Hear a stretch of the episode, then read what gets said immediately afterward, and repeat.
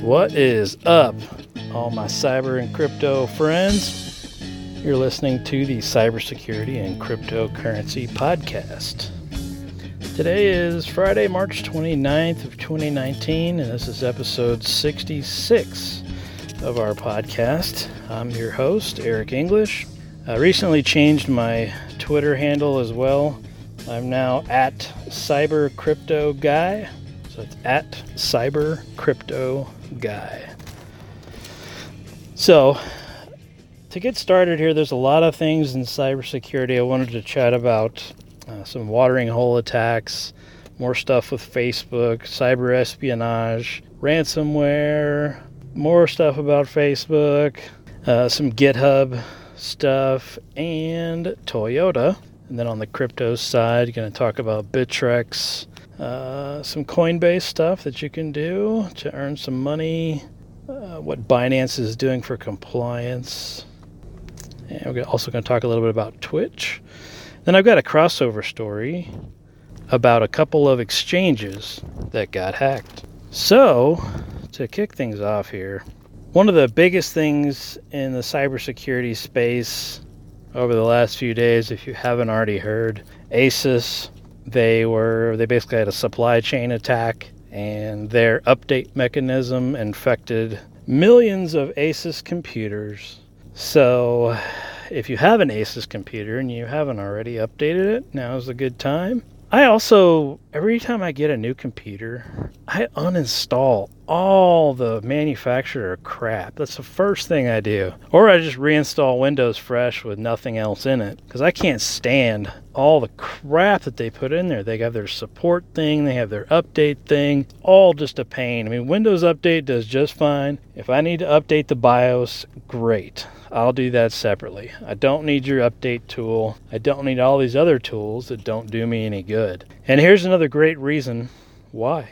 So Asus, that's been the basically the hottest topic this week uh, in cybersecurity. So it's unfortunate, but if you're like me, you just uninstall that crap as soon as you get a new system. The thing that worries me though about that specifically is what corporations uh, deployed this and did these corporations still have that update mechanism installed, the ASUS update installed on their corporate systems? That's where this gets really scary. So I can see probably a big fat lawsuit coming against ASUS because of this, uh, because infecting, you know, all kinds of corporate assets with some malware or whatever is not a not a cool thing, and it all could have been avoided uh, one way or another. So Anyway, if you have any of these in your corporate environment and you haven't already patched, now's a good time to check on that and get those updated.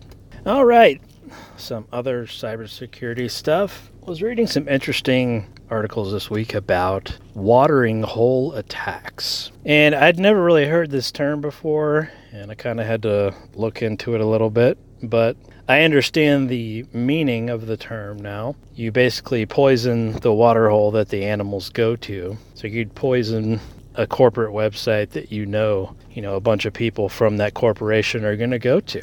So there were some pretty big ones hit. These are in South Korea. They were doing some of these watering hole attacks uh, on a bunch of South Korea websites. One of these apparently was one of their biggest search engines in South Korea. So uh, essentially, what this attack does, they inject JavaScript and it basically creates a login box and tells people that they need to log in. And thus, phishing for credentials left and right. So that's interesting stuff, the watering hole attacks. It's a very targeted brand of phishing, whereas most phishing is just kind of, you know, you send it out and see what happens kind of thing, right? You're not always targeting. Sometimes you do, sometimes you don't. All right, some other news here about Facebook. More hits keep coming for Facebook.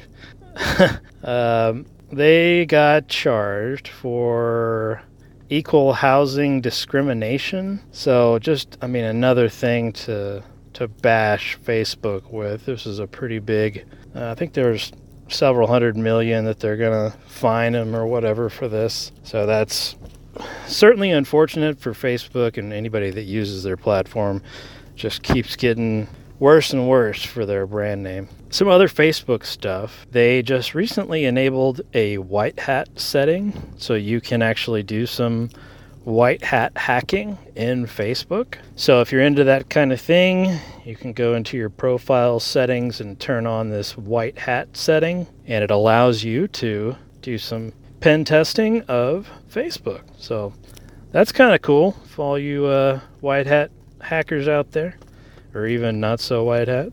Go out there and see what you can do. All right, some other news uh, here. The uh, Norsk Hydro uh, their ransomware hit that they got hit with last week. My goodness gracious, they basically shut down their entire uh, water. They're a big dam essentially, and they generate energy. So they basically shut down the whole plant. And they took forever to get everything recovered. They've already lost $40 million. Holy crap, that's a lot of money. So that is the cost of ransomware. And you think people don't think about this aspect of it. Would you rather pay this 40 grand and lose a bunch of business? Or would you rather pay maybe, or 40 million, I should say, sorry.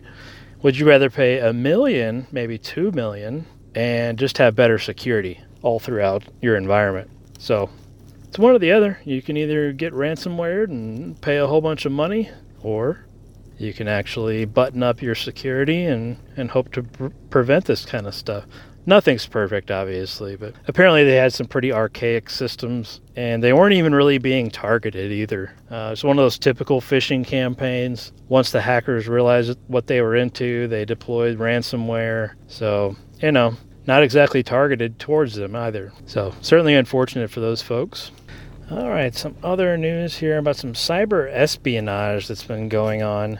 Uh, there's apparently this hacking group called APT 33. Uh, they're based out of Iran. And apparently they've been doing a bunch of cyber espionage all the way back to 2015.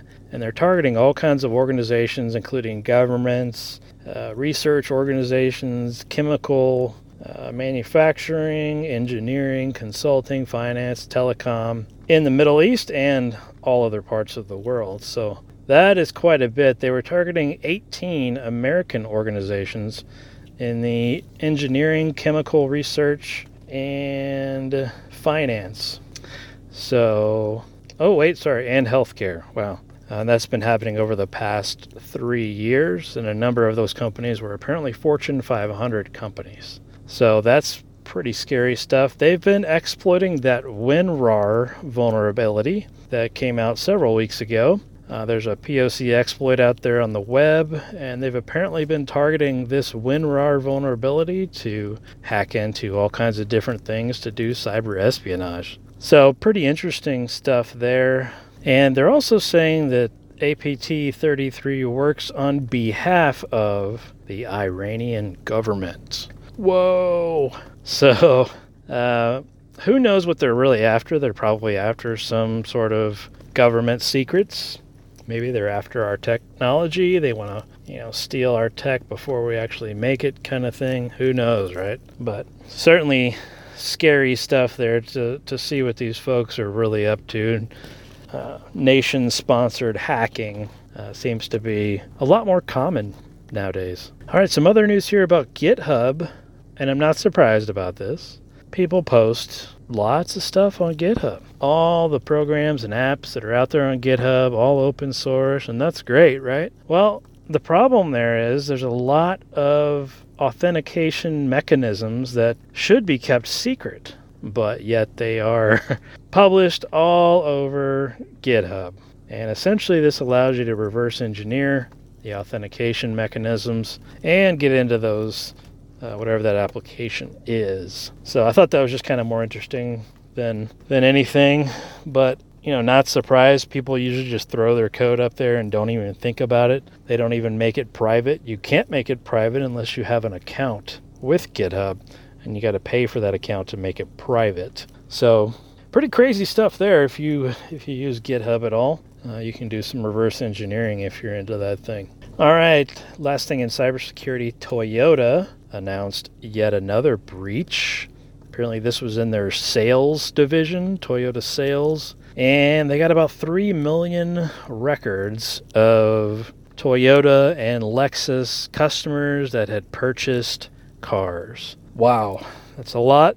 And Toyota had the same thing back in February, where they but they said that uh, no customer data was actually touched. Well, not anymore. They got some customer data now 3 million records. I guess that's small potatoes on the grand scheme of things. You think about all the Toyotas on the road and Lexus cars and trucks on the road. There's tons, right? But hey, it's still 3 million that got out there. And they still haven't said what information was in that customer information yet. I'm sure these articles will update that once they have that info. But I'll post all these articles to the show notes so you can check all those out. All right, jumping over to cryptocurrency. Bittrex, the exchange, the crypto exchange, is going to release a euro backed stable coin. And you can apparently stake, do staking with this coin for 8% interest. So staking has become kind of the new normal now. It used to be mining. Now everything is switching to proof of stake and earning interest on staking. Staking, all that means is that you're just holding on to it. And a lot of the proof of stake stuff, you have to keep your wallet open and essentially just connect to the internet, make sure it's got internet access, and keep it open. Others allow you to close the wallet and it still earns for you. Just kind of depends on the on the setup there, but that's kind of cool. If you want to make some very passive income, you can get 8% interest on that euro backed stablecoin. So that's coming up with Bittrex, so check that out. If you like free crypto, you're going to want to hear this. And Coinbase does this with other programs as well and other cryptos, but their new one recently is through their Coinbase Earn, and they're doing it for Stellar Lumens. So you can earn some stellar lumens. They say up to $50. Here's the caveat, right? There's always a caveat. You get about 10 bucks just going through the little quizzes, which if you're pretty savvy at crypto, you don't even have to watch the videos. You can just go right to the the question and answer and answer most of them right off the top of your head. But that gets you about 10 bucks. And then from there, you have to invite four friends, and you get 10 bucks for each of those friends that sign up and take their little quiz and watch the videos. So, yes, you can earn up to $50 in Stellar Lumens, but you have to send it out to all your friends. So spam your friends, make more crypto. Anyway, it's cool stuff. Coinbase has other stuff. Uh, Coinbase.com/earn. If you want to go check out some of the other stuff they've got on there, uh, they had one for Ripple a while back, and it may still be up there and you can earn some free Ripple. Um, there's several others out there too, so uh, go check that out if you want to just earn some free crypto and and keep it in your Coinbase account. Certainly an easy thing to do there.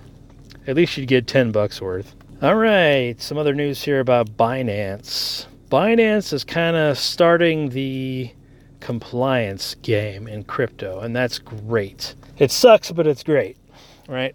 Everybody wants crypto to be unregulated and free and open, which I totally agree with. But in order to get big investment firms and get on the stock exchanges and whatnot, there needs to be some sort of regulation. So Binance is uh, tightening their compliance and they're also uh, tuning what they call their IdentityMind uh, to basically make sure that people are who they say they are uh, they're also doing other things in compliance.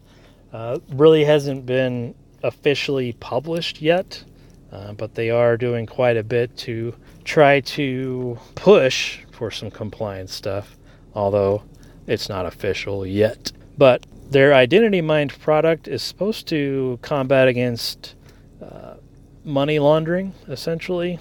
So uh, they're trying to keep in line with those regulations worldwide to prevent fraud. So that's why on a lot of these exchanges here recently, and I've seen this at Coinbase, I've seen it at uh, CryptoBridge. A lot of these exchanges now are asking for photo ID. You have to send them a picture of your photo ID.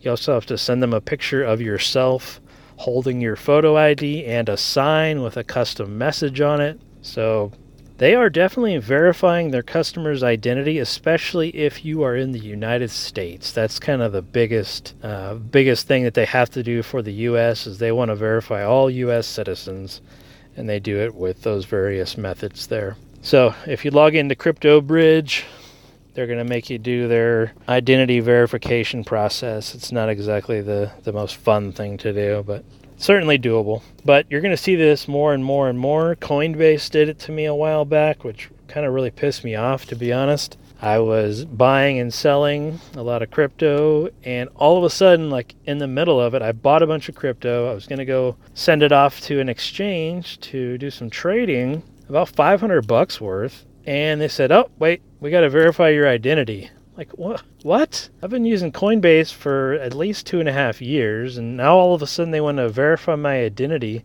right after I'd made uh, a $500 transaction to go trading with. So I had to go through their whole identity verification process and submit all the documents.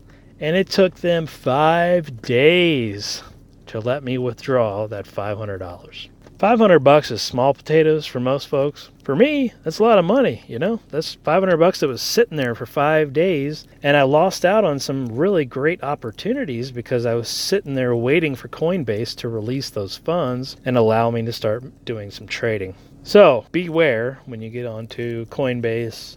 If you're a US citizen, they have to do this uh, identity verification for everybody. So, do that before you go and, and purchase any crypto on there. Save yourself the headache because I was I was rather pissed because I missed out on uh, multiple different cryptos that have since gone up. Uh, they were basically started out at about eighty thousand in market cap, and they went up above fourteen million in the span of seven days, and I missed out on that. So extremely irritating. Way it goes, I guess. All right, some other news here about Twitch. It's the online game streaming platform. Amazon owns these guys. They have recently removed the ability to do crypto payments for subscriptions. So I thought that was kind of interesting. I wonder why they're removing that. But Amazon apparently said, nope, we're going to pull this. We don't care about crypto, and they're going to move on with life. So I thought that was just interesting more than anything. Makes me wonder why they wanted to take it out of there. All right, kind of a crossover story here about a couple of cryptocurrency exchanges. One is called DragonEx and Coinbean. They both have disclosed uh, hacks recently and, you know, it's unfortunate because it seems like these exchanges are just getting hacked left and right. So DragonEx lost a little over a million bucks, while Coin oh sorry, it's Coin BB. Coin BB lost 45 million. Maybe that's a typo because in the title they have Coin Bean and the article says Coin BB. Well, either way, it's one of those. They lost 45 million in crypto. That is a crap ton of money. So, wow all these exchanges getting hacked just oh man.